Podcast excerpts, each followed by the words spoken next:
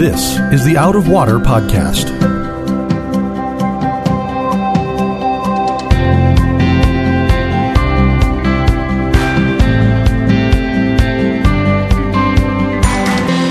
Out of Water is a production of Rio Vista Community Church in Fort Lauderdale, Florida. You can find it on Apple Podcasts, Google Podcasts, or Spotify. If you like what you hear, please subscribe and tell a friend to help them find Out of Water also. Welcome, friends, to another episode of the Out of Water podcast. I am your host, Mark Lautenschlager, and joining me today, as he always does, is our pastor of education, Reverend Sam Castensmith. And we're welcoming you to week two of the series that we are calling Awaken, which is being preached, a series of messages being preached at Church United churches all over South Florida. Uh, and in Broward County, where each church uh, preaches on the same passage with the same big idea, although each pastor does their own version of the sermon. Um, each church is preaching on a unified theme. And this week we're going to be looking at Acts chapter 8 and the story of Philip the evangelist and the Ethiopian eunuch. Sam, this is a, a story in which there are a number of really miraculous elements. Um, when whenever somebody holds this up as here's our picture for evangelism, I'm like, okay, yeah, but the first thing is you have to have an angelic visitor that comes and tells you where to go to meet the guy, and then when the conversation is over, that same angelic power. The Holy Spirit is going to like whisk you away magically, like with it. So there are some, there are some real uh, miraculous elements to this. Um, but let's that kind does, of, that doesn't happen to you. No, suddenly I feel inadequate. Uh, golly. Um, yeah, and the whisking away, there's different interpretations of that too. And I'm kind of like, I'm in between both of them. Like whether or not it's an actual like whisking away, yeah, or if it's just speaking that he left at that moment and left no left quickly, you know. Yeah. But but the one thing that is true is that this story begins with an angelic visitor. Mm-hmm. That's the first thing that happens, um, and so that is something that you know. I know that uh, when I talk about this as an example for evangelism. I, I, it doesn't happen often, but somebody who's familiar with the story, I've had them say, "Sure, I'll be happy to go out there and share the gospel." Just as soon as an angel from the Lord shows up and says, "Go talk to that guy over there," Um, so let's start with that at the beginning of this in Acts chapter 8, and let's start with what's going on with Philip. By, by the way, I did note this in uh, personal worship this week uh, because you reminded me of this in a conversation we were having on the podcast a couple weeks ago. This is not Philip the apostle. Mm-hmm. This is a guy, Philip the evangelist, who was one of like seven guys that was named to be in charge of some kind of council at Church of Jerusalem. But this was a guy who came along later. It wasn't, this guy wasn't a, a disciple and an apostle. Correct. So yeah, you always you immediately think it's going to be Philip the apostle, but it's like you said, it's it's an evangelist, totally separate guy. So one of the things that that invites us to do is to recognize that you know it, it's not that this was reserved for the apostles. You know that the church was actively growing outside of the outside of the apostles. This is just an ordinary guy who's got a passion and a gifting for evangelism. Yeah. Yeah, and earlier in chapter 8, uh, it describes his ministry. I think, I'm going to say, was among the Samaritans, wasn't it? Like yeah. he was in with the Samaritans. It's like it talks about there being uh, miracles that were occurring, uh, you know, mm-hmm. in part of his ministry, and that it says that multitudes were coming to the Lord. So this guy was a really powerful evangelist that had a very, very successful ministry. Mm-hmm. Yeah, so he he is the Billy Graham of the early church. Like, you know, yeah, that's a good way to look at it. That's true. You know, so so he's the first one who goes out and holds a crusade, and revival is burning in Samaria. I mean, it's red hot in Samaria. And then you have the angel, not the angel, an angel of right. the Lord who comes to Philip and says, okay, now leave all that. Yeah. well, and go down south where there's pretty much no one. And that's an um, interesting that's an interesting thing because it does start with that in verse 26 of chapter 8 where it says now an angel of the Lord and we we're stressing an angel of the Lord because when the Bible says the angel of the Lord we generally agree that that is a uh, that's Jesus. That's mm-hmm. a, was a pre-incarnate visitation from Jesus. Yeah, Christophany. Yes. So this is an angel of the Lord, which would still, by the way, be an impressive thing. If I had an angelic visitor, I would be a little bit afraid. It would be a, yeah. an intimidating thing. Yeah, Philip's not asking to see the manager here. Exactly. so now an angel of the Lord said to Philip, "Rise and go toward the south to the road that lead, that goes down from Jerusalem to Gaza." And then there's an editorial comment here this is a desert place. and then it says, and he rose and went. So, uh, you know, the first thing that struck me about that is that there was a, I mean, obviously Philip's not going to uh, question necessarily an angelic visitor from the Lord, but Philip didn't, they didn't, Angel didn't tell him why. He just said, yeah. get up and go to the south. And Philip's like, okay, I'm out of here, packing a bag, Which right is now. why this would have been really hard to do for somebody who, who's in ministry and who wants to see, you know, fruitfulness and revival come. Like Philip has every evangelist's dream. Like people are coming to faith in droves up in Samaria. And it's like, you know, it would be like the Lord if, you know, revival is hitting at Rio and we can't keep the people away and we have parking problems and everybody's coming down front to, to give their lives to Jesus and, you know, repenting and weeping over their sins and marriages are being restored and everything is going beautifully and an angel comes and says, "All right, now I want you to pick up and I want you to go do ministry in the middle of the Everglades." Yeah, you know, and it's like, no, I, don't want to go to the Everglades. Yeah. This is where it's happening, yeah. um, and yet the Lord has His reasons, which are really amazing. I love this story. Well, and it, it is, uh, as he goes down there, verse 27 says he encounters somebody, and there was an Ethiopian, a eunuch, a court official of Candace, queen of the Ethiopians, who was in charge of all her treasure. He had come to Jerusalem to worship and was returning, seated in his chariot, and he was reading the prophet Isaiah. So a couple of things there that occurred to me right off the bat as I was reading it is, first of all, he's a eunuch. Um, people may not be familiar with that term. Shall we tell them what a eunuch is? Uh, sure. Uh, this is one of those when you're a middle school teacher, you're like, uh, but we'll just go ahead and say it. it a eunuch is somebody who has been castrated. They're, they can't have children. And so background on why that used to happen.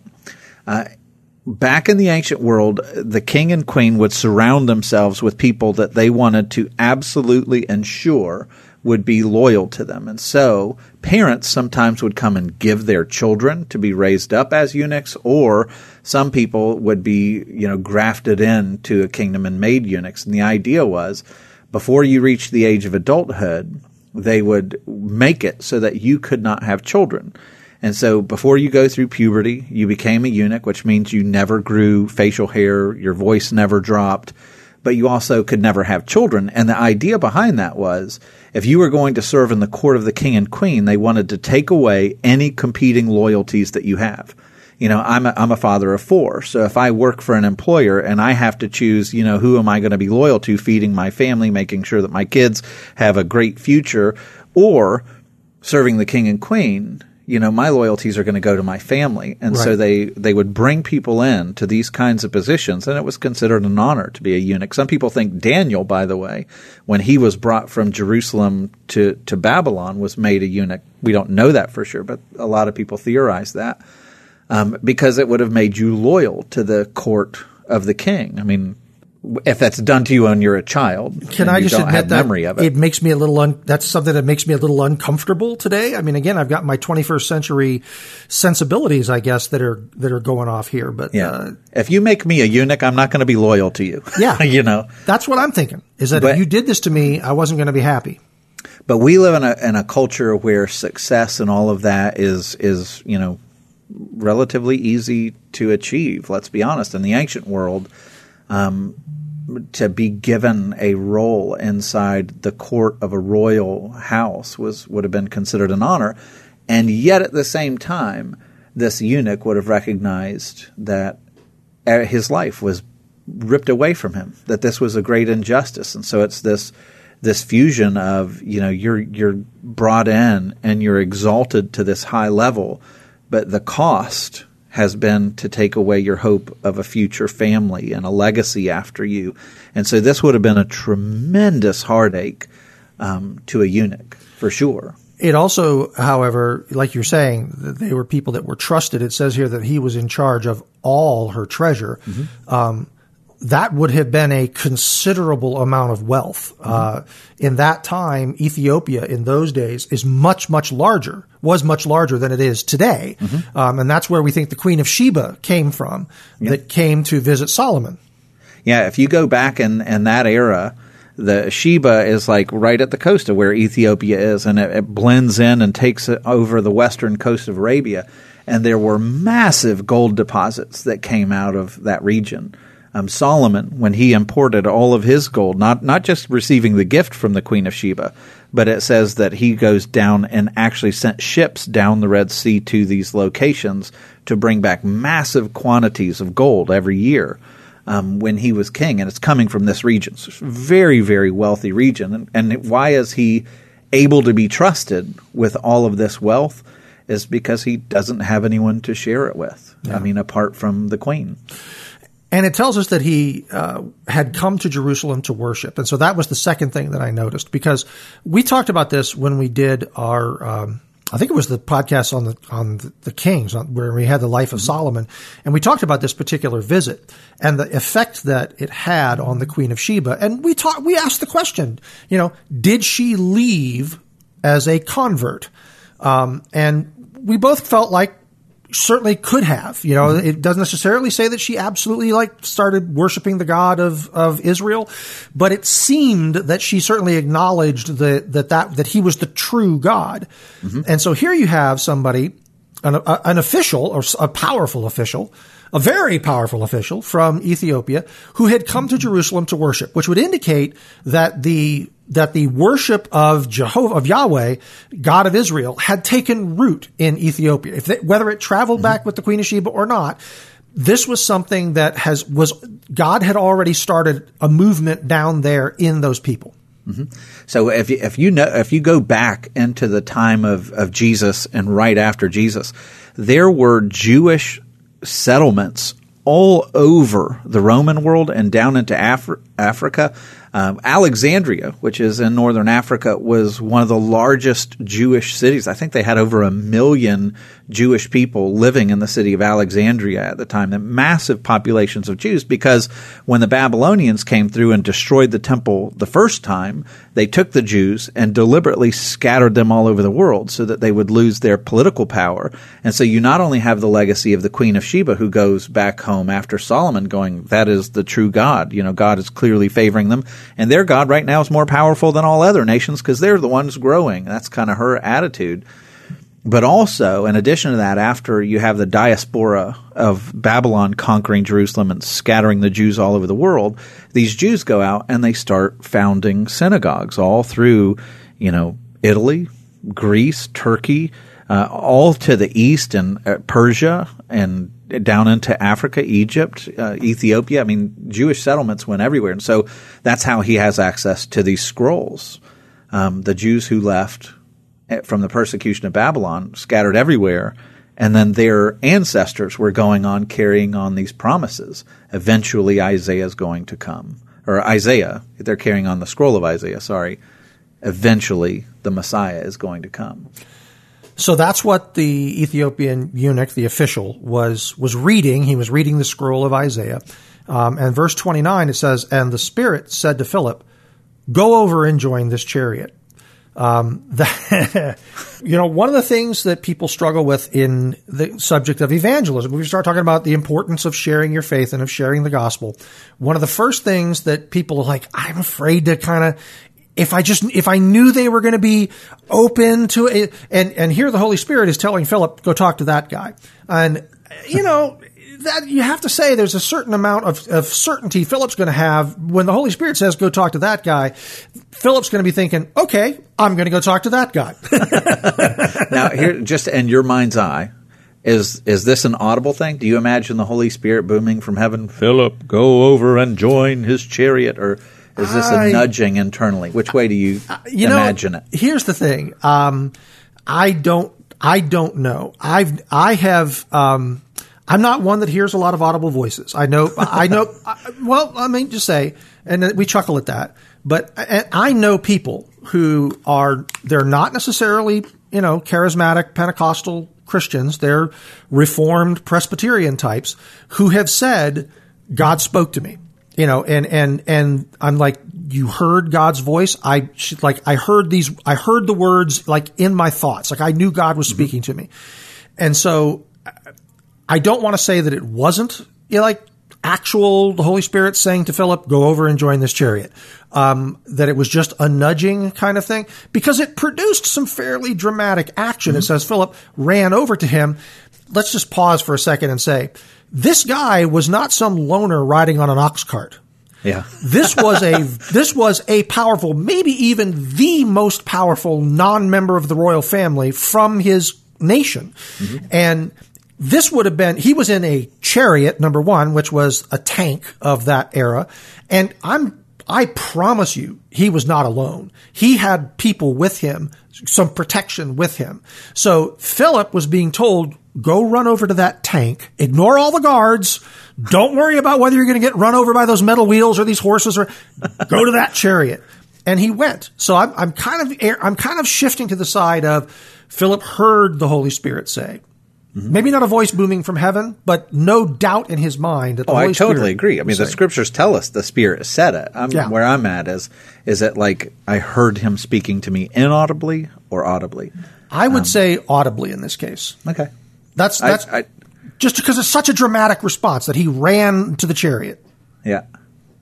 And this is somebody like I love the Lord's urgency for Philip to go down and get this guy. Yeah. Right. And and the backstory that that we haven't touched on yet is he would have been facing so many barriers. You got to think he traveled. well, I don't know how far it would have been from Ethiopia to Jerusalem. I'm going to guess 700 miles, maybe Yeah. Um, but a long way. This is a long trip. And so he gets there, and I want you to imagine what he experiences, okay? First off, first century Jerusalem would have been notoriously um, very hostile in a lot of ways toward Gentiles. Anybody who was not a Jewish person in those days was often called a dog, they were seen as less than. And so that's already a strike against him because he's an Ethiopian, which means he's very obviously a Gentile. He's not going to fake it. He's not, you know, he's got dark skin. But even beyond that, because he was castrated young, he never went through puberty, so he shows up as an unbearded man. And he's going to have, in all likelihood, a higher voice because his voice never dropped. And so he shows up there in a culture that defines manhood, you know, with beards and having lots of children and being very manly. And here comes, in all likelihood, this dark skinned, effeminate eunuch that shows up in Jerusalem. And it was part of the law. You know, so so to get to the temple, I mean, there were all these different areas where you could and couldn't go. So you get into the temple complex, and the first place you can come to is the court of the Gentiles, which is as far as a Gentile would have been able to get to the temple. But in the law, eunuchs are not allowed to even go into the temple complex. He would not have even been allowed to come into the court of Gentiles because he was a eunuch. And so, having traveled all this way, reading these scrolls, wondering if he's going to be able to draw near to the Lord, he gets to Jerusalem and almost certainly he would have been turned away from even entering into the temple complex, from being allowed to even participate in worship. And so now he's heading home and he's got to feel dejected. He's got to feel rejected. Um, and he's on his way home. And who knows what would have happened to him. But in the middle of this great revival, the Lord knew that that happened. And the Lord comes to Philip and says, I want you to leave this red hot revival. I got a mission for you. And he will not allow this Ethiopian eunuch to make it all the way back home without hearing the message that Philip has for him. Yeah. I think it's also worth noting that, like you say, he, he did this 700 mile journey to Jerusalem, reading mm-hmm. these scrolls, where he encountered this rebuffing. You know, you, you can't come into our temple. He was still reading the scrolls on the way home. Mm-hmm. His desire to know God and to to hear God's words is remarkable. I mean, this is this is somebody who was Uh, pursuing God with his whole heart. It's like he wanted to know the truth of these things. He wanted to find this out. And I think that that's something that I've always clung to when we've had these sort of theoretical, you know, hypothetical situations. What about the guy who lives in, and they'll name some place where there's not a lot of Christians. And he, you know, are you saying that he's not going to go to heaven because he never heard the gospel? And I've said repeatedly, because I believe this is true, and partly because of this story, is that if somebody is earnestly seeking God, God will will get to him. It's like if if, the, if there's somebody out there, I don't care what country they're in, I don't care what culture they're in, if they're seeking the true God, the true God will reach out to them, will find them in some way. And we know as a fact that today in countries where the church is persecuted for real, not just made fun of like our mm-hmm. countries, but persecuted for real, like Sam, you're a preacher. That means you have to go get your head cut off today. Something awful happened, and yet that's where the church is growing the fastest. Yeah, and you hear reports of dreams. You know, people coming to faith in dreams and visions, which, you know, to Western mindsets, you know, we're, we're like, really? We're skeptical of that? But it is absolutely accepted and a way of life in a lot of these countries that are dominated with intense persecution of Christians. You hear those stories, and they're not uncommon. Yeah. So the gospel is not going to be thwarted um, by the borders of a country. You know, the Lord will reach somebody no matter where they are. Is when He sets His heart on them, He will reach them. So, mm-hmm. so getting back to the story, Philip ran to him and heard him reading Isaiah the prophet. Which that's the other thing about this is this guy could read Hebrew. Mm-hmm. I mean, he was reading Isaiah the prophet. That that wasn't that would not have been his native language. He had taught himself how to read the language of the Jews, right? They didn't read Hebrew. That wasn't Hebrew wasn't their language in Ethiopia. Yeah, I mean, there's a chance that this could have been Septuagint. Okay, could have been could have been reading yeah. in, in Greek in the ancient world, and and that's that's actually probably more likely. But even still, the fact that he had because Ethiopia was south of the Roman Empire it would have had influence from the Hellenistic culture, but still, this wouldn't have been his native tongue. So he learned Greek and is reading these things, or Hebrew, one or the other. Yeah, that is true. I didn't think about the Septuagint, but you're right. The Septuagint was a Greek translation of the Old Testament scriptures made, what, around 400 years before Christ was born? Um, something Centuries, like that. Yeah. Yeah. And, and it was the Old Testament text for people in that time. So you're probably right. It probably was the Septuagint. I'm still, it's impressive to me that this guy learned something in order to be able to read Isaiah, you know? Um, so Philip comes up and asks him a question. He says, Do you understand what you're reading? And the eunuch answers in verse 31, he says, And he said, How can I unless someone guides me? And he invited yeah. Philip to come up and sit with him. I think that's beautiful because Philip asked a question. He didn't walk up and say, he didn't come in like forcefully. It's like he, he asked the guy a question. Um, and then the response to the question was an invitation to let's talk further. Yeah. And, and I love his, his response shows that he had been rejected by the way, in Jerusalem, right? Because he's he's gone there with these scrolls. Yeah, I agree. He's gone there seeking truth, and so here Philip comes along, very you know kindly saying, "Do you understand what, what it is you're reading?" Because you read scrolls out loud. They, because this vellum, this parchment, or whatever it was written on, was so expensive in the ancient world, they didn't put spaces. You go back and you read ancient Hebrew or Greek. They avoided spaces. It makes it really hard to translate because it's just a jumbled sea of letters. And so you would read it out loud and you would hear the words and it would help make sense of it without spacing. And so he, that's the way you read was you read out loud. And so Philip very awkwardly comes up next to the chariot and just walks. He's like, uh, "Can I help you? There's a long road here. We're out in the middle of the desert, and you chose to come up next to my chariot." And he says, "Do you understand what you're reading?" And his response when he says, "How can I, unless someone guides me?" suggests that nobody has been willing to guide him. Yeah. He came with lots of questions. Yeah. He came with lots of wounds, lots of pain, and nobody had time for him. Nobody answered any of his questions. And so God sent Philip. Yeah, I was thinking about the um, passage in Romans 10 as I read that, where Paul writes, For everyone who calls on the name of the Lord will be saved. How then will they call on him in whom they have not believed? And how are they to believe in him of whom they have never heard? And how are they to hear without someone preaching? And how are they to preach unless they are sent? As it is mm-hmm. written, how beautiful are the feet of those who preach the good news. Um, Philip had some beautiful feet that day. yeah, he did. You know, you know, there's that old saying, and and I appreciate the sentiment behind it, but it's it's a and it, it, was super popular for a while where it said you know um, preach the gospel always and use words if you have to.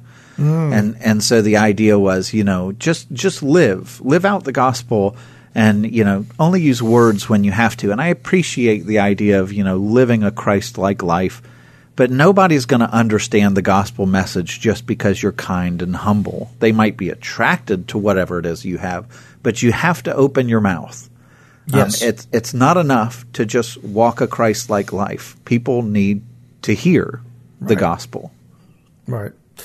So, verse 32 tells us uh, now the passage of scripture that he was reading was this, which we should recognize because we were just here in our series on Isaiah. we didn't plan this by the way No, no, this is just how it. This is how it has happened. The Holy Spirit's in control. like a sheep, he was led to the slaughter, and like a lamb before its shearer is silent, so he opens not his mouth. In his humiliation, justice was denied him. Who can describe his generation?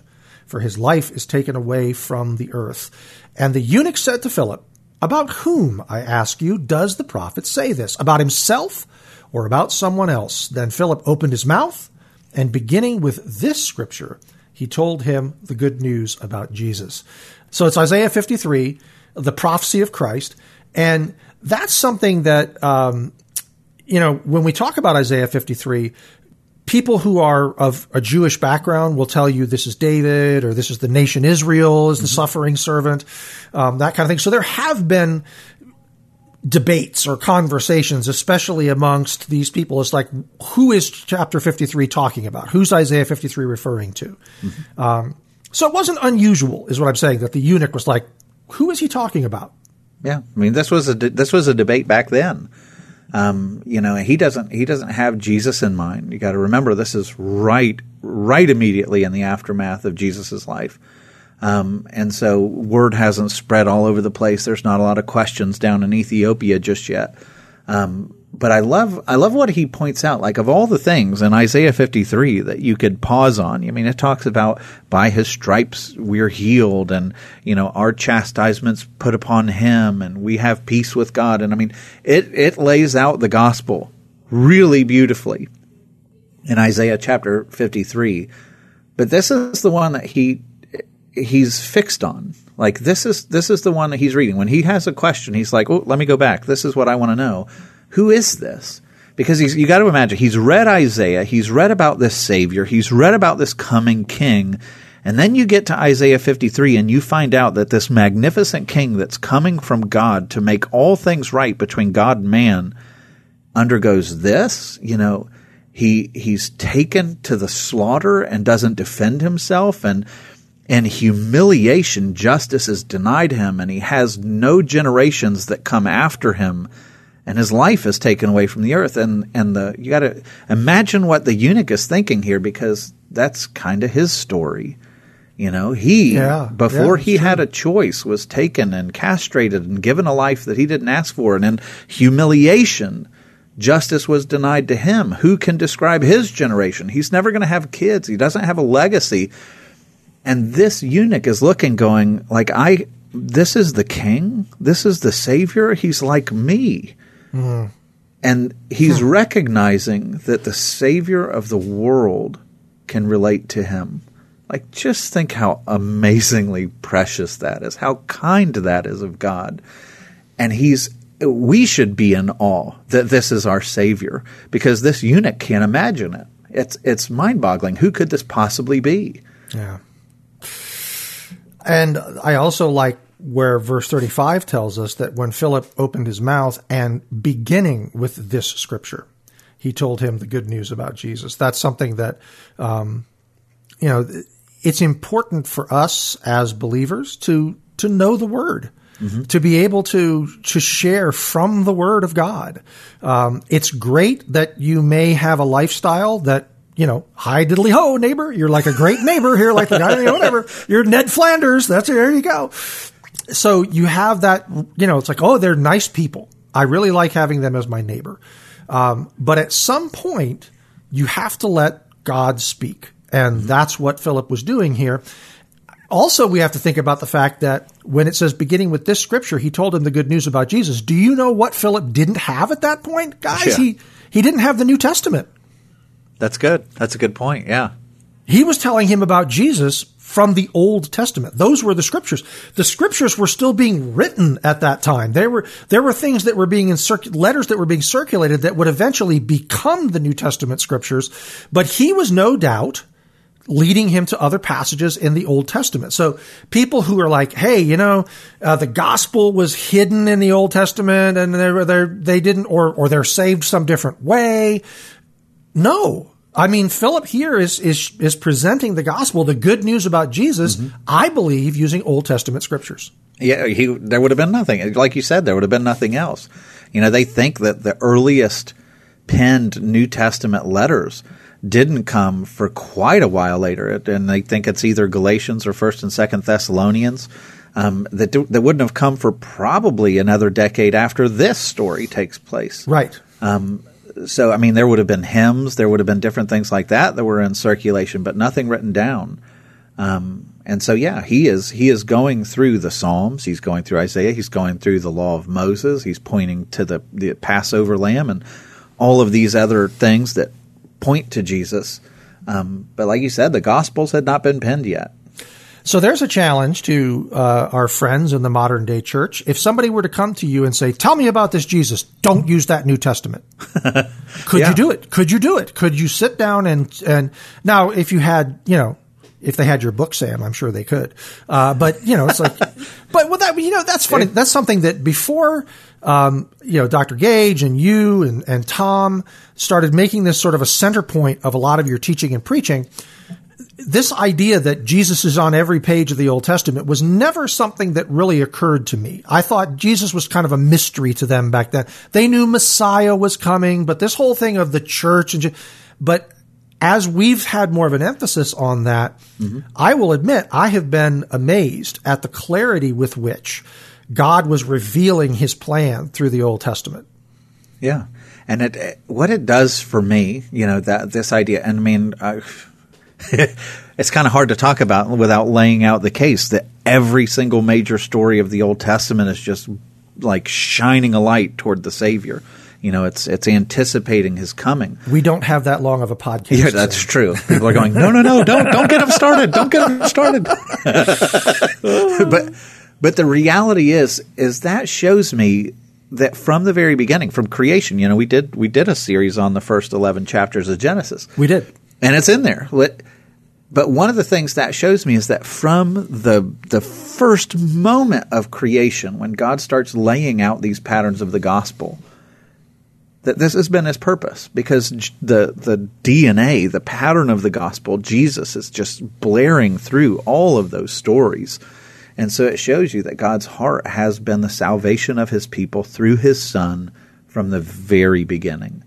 Um, it shows you the heart of God. None of this is an accident. None of it's out of control, and it gives you this impression that God is not just, you know, modern modern church. We tend to want to read the Bible like it's some kind of lawnmower manual, and everything has to be step one, step two, step three, step four. Yes, but this shows you that God is this really amazingly beautiful poet, you know, and he's he's he's putting design in all these stories and and he's doing the same thing with our lives. We we might not realize it, but God is an artist in the way he puts together history. None of this stuff is by accident. And when we read the Bible like a lawnmower manual, we butcher it. It's it, it's not intended to be limited to that. It is God's art and the way he unfolds history and Jesus is shining through all of it it is sometimes um, i'm sometimes guilty of this especially because i don't have you know f- for example when i'm putting together personal worship each week i don't want to say okay there's a verse in romans about this topic go read romans.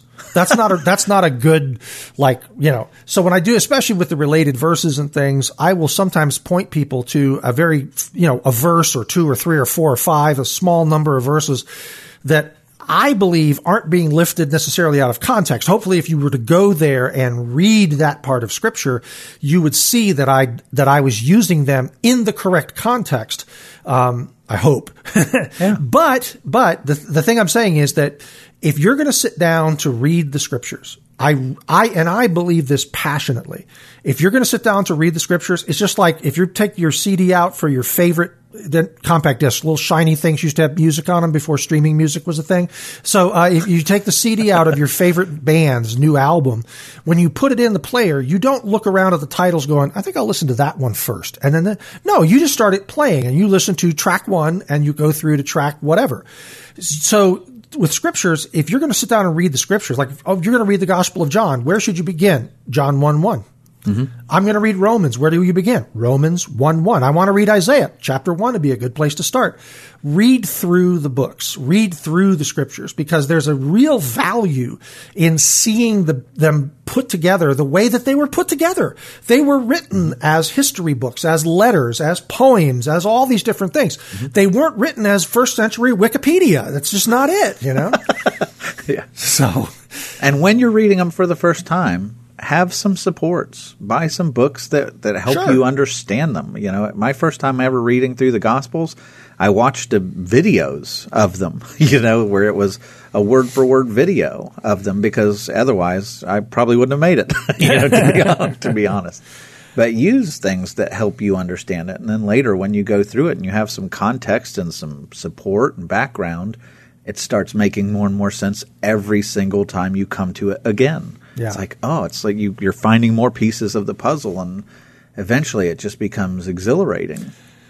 You know, I'm going to say, uh, and this is, this is, we weren't necessarily planning to have a segue into how do we read our Bibles, but one of the things that I find really useful, um, because I'm somebody, and folks, you probably know this if you've been, if you've lived through the, the, uh, the MTV generation, the way that I was, just our, our, brains aren't wired the same way that our parents' generation were. You know, my parents could concentrate on a thing and they could stay on that thing until they were done with that thing. It's one of the reasons why they built the industrial revolution and won the great war and all that sort of stuff. But I have very much one of those brains where it's very like potato, potato, potato, squirrel, look.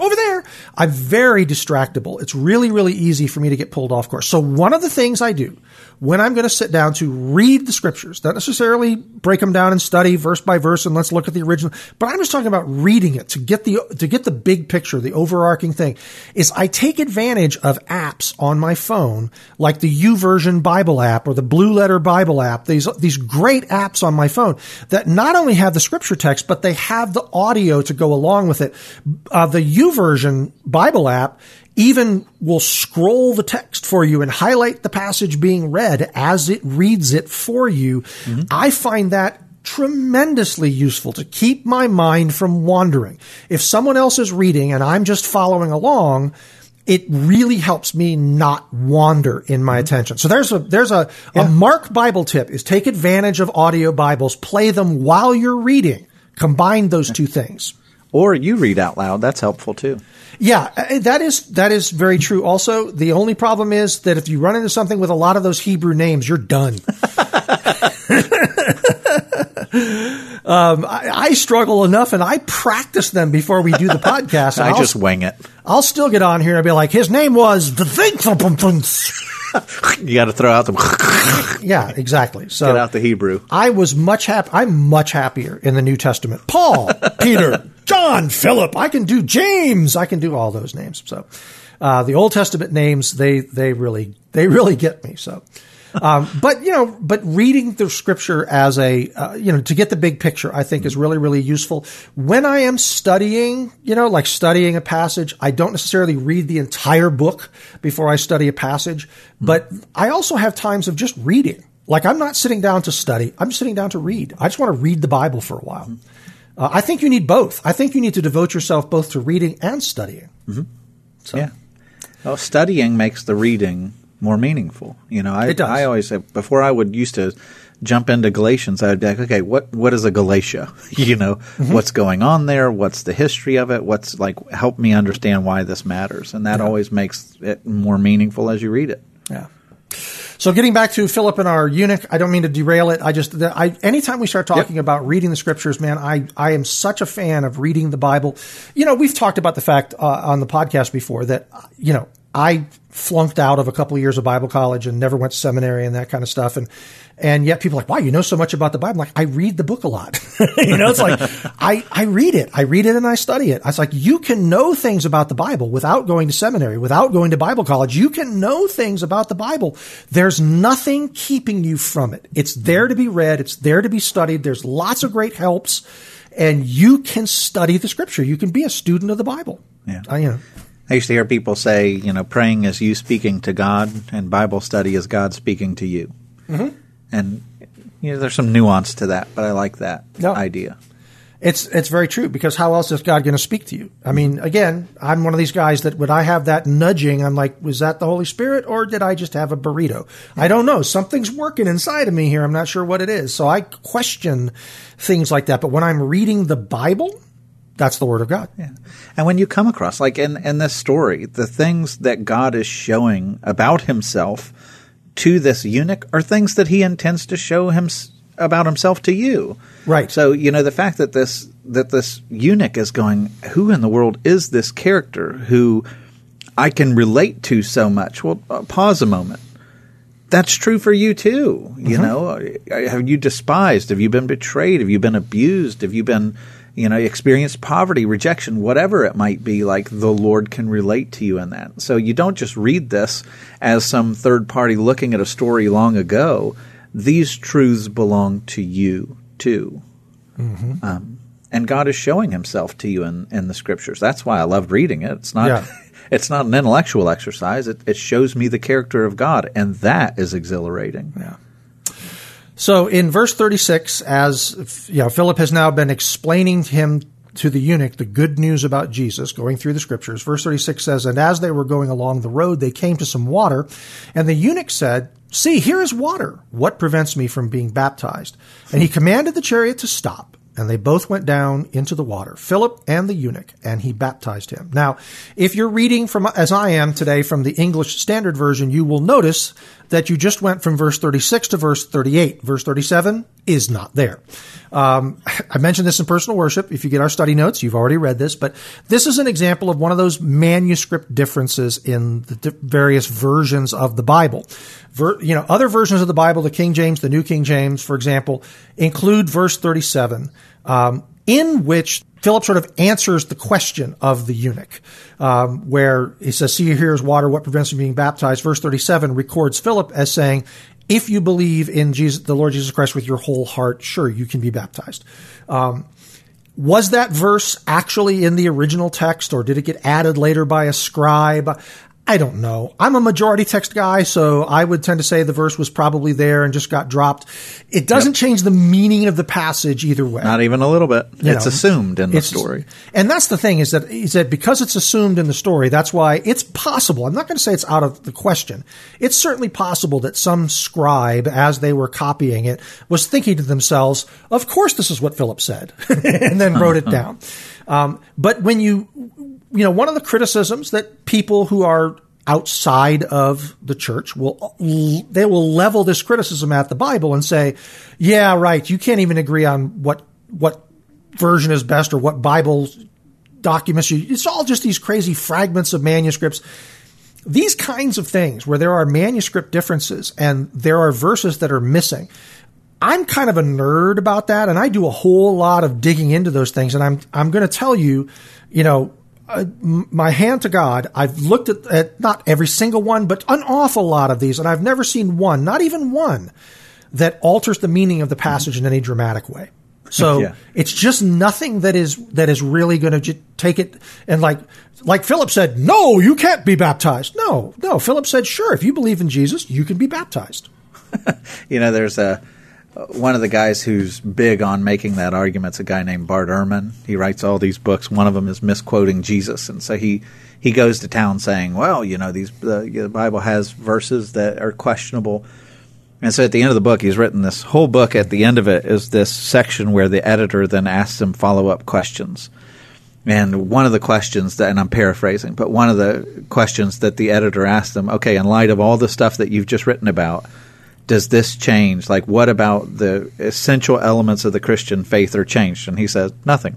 Right. you know, like he admits Right. Nothing that's essential in the Christian. And he's the leading person making arguments on the other side. And he would tell you nothing has changed about the Christian faith. Right. Does it matter if we have Peter's or Peter? If does it matter if we have Philip's response recorded here or mm-hmm. not? No, we can we can assume that that Philip said, "Sure, you can be baptized." Yeah.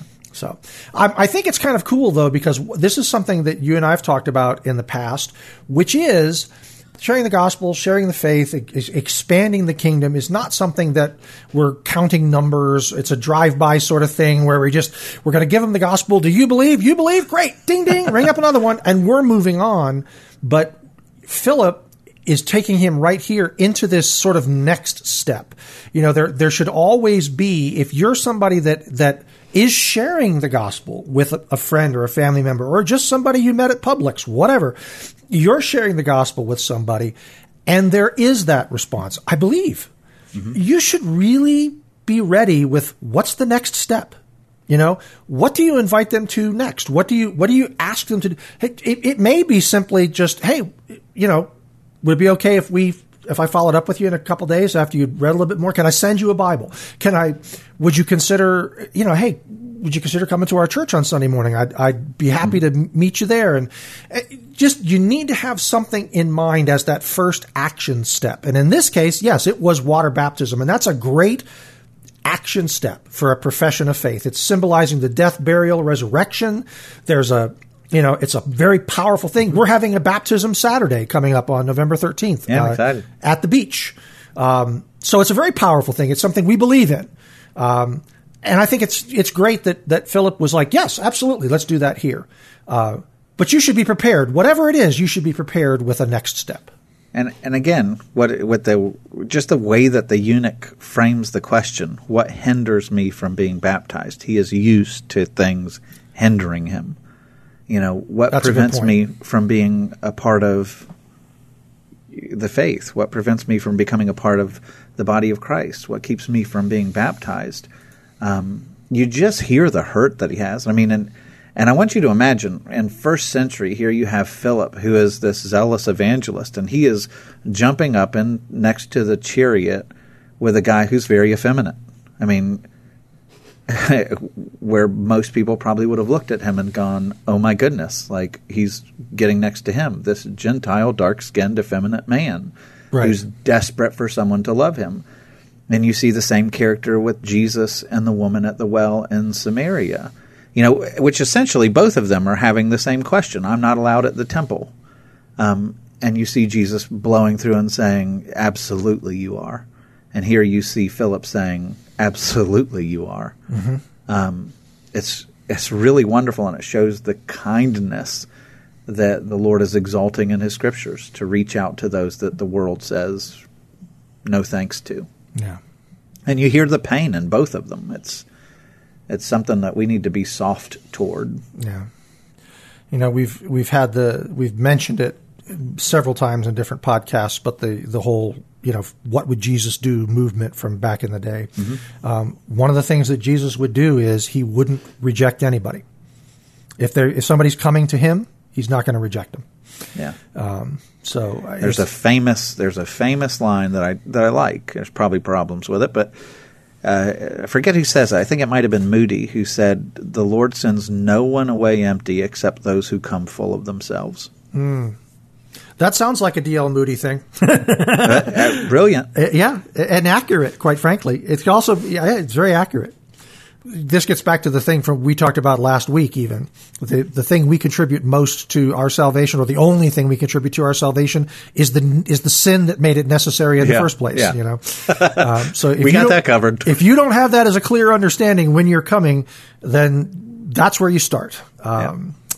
So now we have the we have the conclusion of the story, and this is where the, you and I were saying: is this a, is this miraculous or is it not? Uh, folks, judge for yourself. Acts eight thirty nine and forty. And when they came up out of the water, the Spirit of the Lord carried Philip away, and the eunuch saw him no more, and went on his way rejoicing. But Philip found himself at Azotus, and as he passed through, he preached the gospel to all the towns until he came to Caesarea. Um, do you think that the Lord like teleported Philip away? everything in me wants to try to come up with a natural explanation. If he wanted to, sure. but uh, there's part of me that just thinks the Lord kind of said, "Okay, Philip, I'm taking you this way," and the eunuch saw him no more. Well, um, like they didn't have a relationship after that. The eunuch went back to Ethiopia, and Philip went know. to the it, north. It but just, maybe it just seems the traditional me, reading is what you're saying that he kind of carried him away in the spirit. Right. Well, eh, okay, and the fact that that it's just the way that it's worded. Now, of course, mm-hmm. now here we go again. Translator bias. If the, if the guy who's translating these verses from the original Greek into English has the same interpretation of it that I do, he's going to shade it that way mm-hmm. as he's translating it. But the, the, the, you know, the Spirit of the Lord carried Philip away, didn't tell him to go somewhere else, carried him away. The eunuch saw him no more. Not, you know, the eunuch didn't hear from him again. Um, Philip found himself at Azotus. It's like, oh, here I am in this other town. Yeah, true. Um, that kind of thing really suggests that there was a miraculous thing. But yeah, but, and the the Greek word there that is where it says, you know, he took Philip away or caught Philip away. It's a forceful word, and the most common way that it's translated is snatched. So it's it is the idea that the Lord kind of snatched Philip away. So I'm going to stay with Philip went blink out of it just was gone. Um, could be. Very I think well it could was, be. I think it was one of those things. But um, it, what I love though is at the end of the story, what ends up happening here after this whole exchange and the, the good news about Jesus is shared and he's baptized.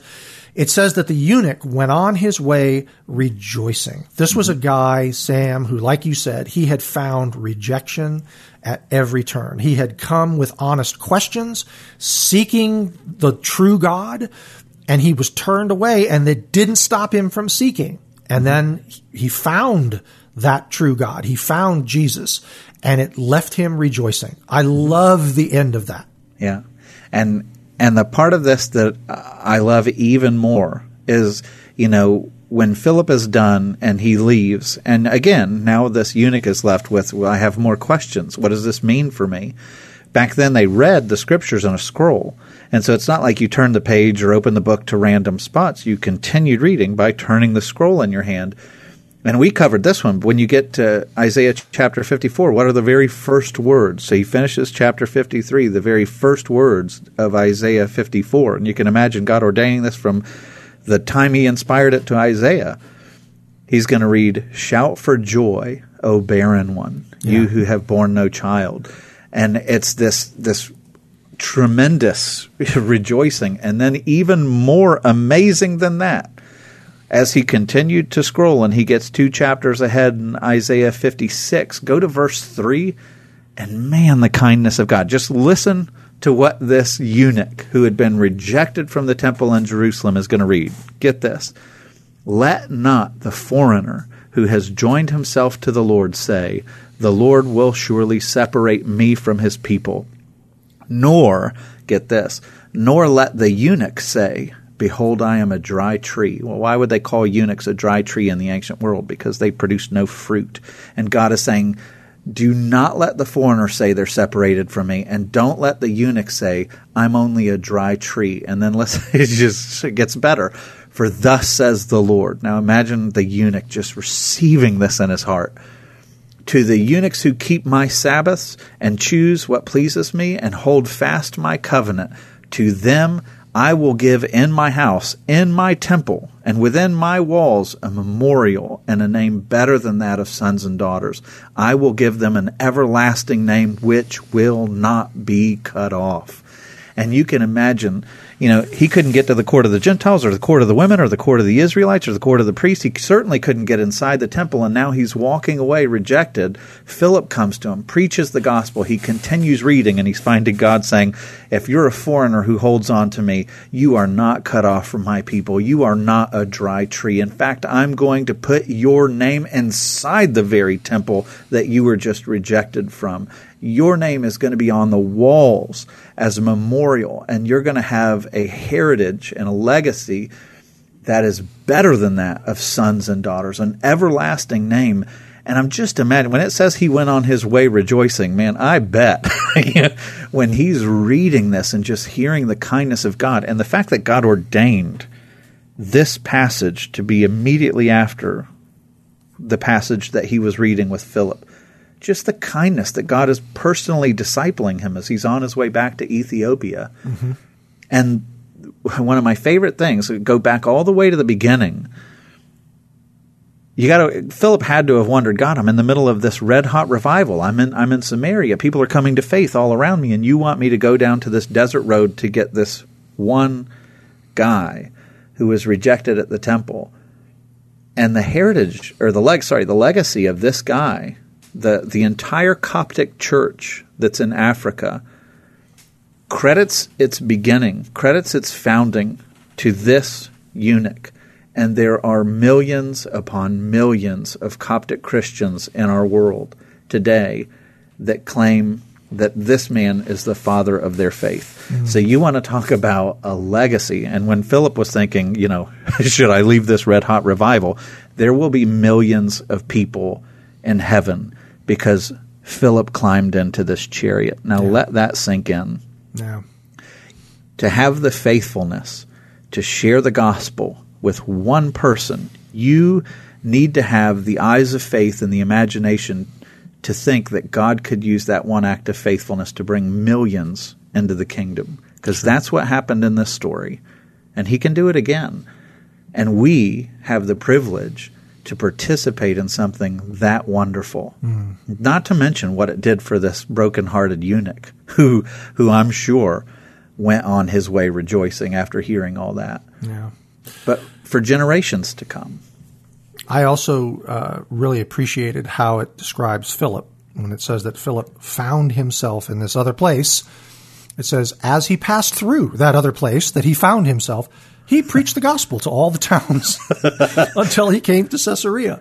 Yeah. Um, and know. Ashdod, Azotus is the. It, it's just a changed name. It's Ashdod, which was a Philistine city. So it was a it was a city that was in the Philistine territory that was not faithful to the Lord. It wouldn't have been considered a faithful part of Israel. And so these are more Gentiles, people rejected. And he's going he's going to the visitors team.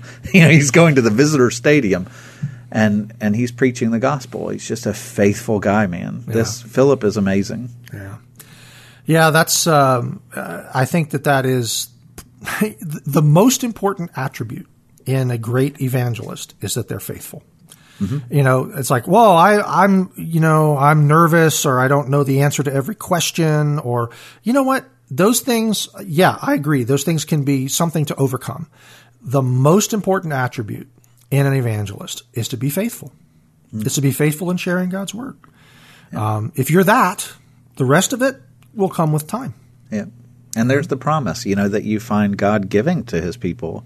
You don't worry about what you're going to say, for God will give you the words when when he needs to. Yeah. Yeah. That's a comfort. One other thing um, that's interesting about this, this story begins with with Luke, who writes the book of Acts he says that this happened. God sent him down on the road to Gaza. Then you get to chapter nine, and you're going to find, you know, um, Saul, the apostle Paul, is going to be saved on the road to Damascus. And then you get to chapter ten, and Cornelius, the Roman centurion, is is going to be saved after Peter goes on the road to Joppa. And then in that you have the salvation of all nations. It's what God is communicating in Acts chapter 8. You have the Ethiopian eunuch. In Acts chapter 9, you have Saul the Jew. And in Acts chapter 10, you have Cornelius the Roman. And they represent the three sons of Noah.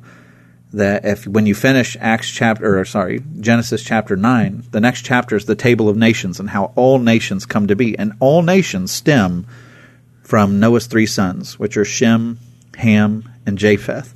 And so Saul, who is saved in chapter 9, is a son of Shem. The Ethiopian eunuch, who is a Cushite, would have been one of the sons of Ham. And obviously Cornelius, who's of the Italian regiment, would have been a son of Japheth. And what God is communicating by putting these chapters in consecutive order is he's saying, I've saved the line of Ham, I've saved the line of Shem, and I've saved the line of Japheth, which constitutes all of humanity. And God is saying the gospel is for every nation under heaven.